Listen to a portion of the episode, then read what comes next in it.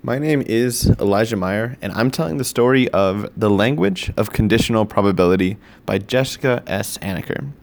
This is published in the Journal of Statistics Education, Volume 14, Number 2, in 2006. It starts off talking about statistical terms.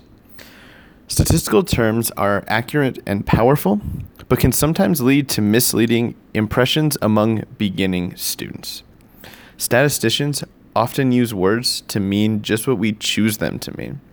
So, significant to a statistician no longer means important, but rather unlikely under the null hypothesis.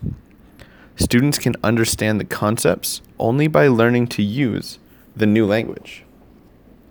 Such specialized statistical vocabulary can be a powerful tool for experts, but familiar terms can sometimes be better for helping beginners understand new ideas in an applied statistics course.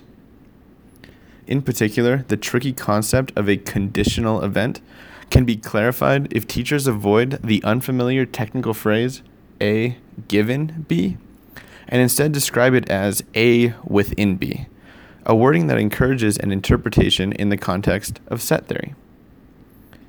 One mistake commonly made by students is to confuse the probability of A given B with B given A. So that, for example, the conditional probability of a disease given a positive diagnostic test is thought to be the same as the conditional probability of a positive diagnostic test given the disease. Another common mistake is failing to recognize the difference between A, the probability of A given B, and the probability of A. These mistakes stem from the same underlying problem, which is failing to recognize when the sample space or denominator of the frequency calculation has changed. The events A given B, B given A, and A are all thought to be the same event, and students try to describe them all with the same techniques. Effective teaching methods should thus draw attention to whatever features distinguish the events as different. Describing conditional events as A in B is particularly helpful when referring to Venn diagrams or contingency tables.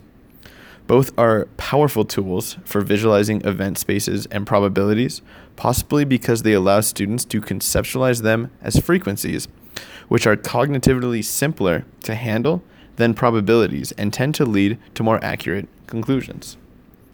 Now, the word conditional itself can be misleading for some students because, in common parlance, it usually draws attention to the fact that some event must occur before the other.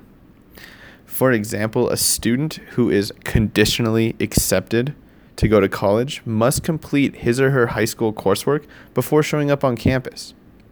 When students hear the term conditional used for the first time in a statistical sense, they may think of conditional events as sequential ones.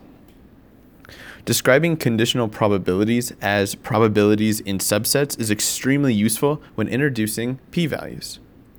Textbooks typically describe a p-value as the probability of the event under the null hypothesis, as if the null were an umbrella. However, students tend to omit the awkward under the null and describe the p-value as simply the probability of an event occurring by chance. This rephrasing of the p-value becomes problematic if students conclude that the complement of a p-value is either the probability that the null hypothesis is false or the probability that the alternative hypothesis is true. For example, some students reason if the p-value equals 0.1 for the difference between two means, there's a 99% probability that the difference is not due to chance. When students learn about the p-value as the probability of the event in the world described by the null hypothesis, they are less likely to be misled into thinking that its complement is the probability of the alternative hypothesis.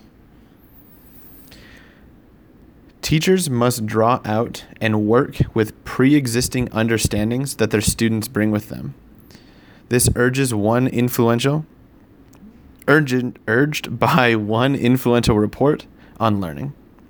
Once a teacher understands these pre existing conceptions, he or she can facilitate learning by making explicit the connections between them and new ideas introduced in the class. For example, a teacher can help make Bayes' theorem relevant to students in medicine or other health professions by eliciting their personal experiences with false positive and false negative test results, then linking these experiences to methods for calculating conditional probability.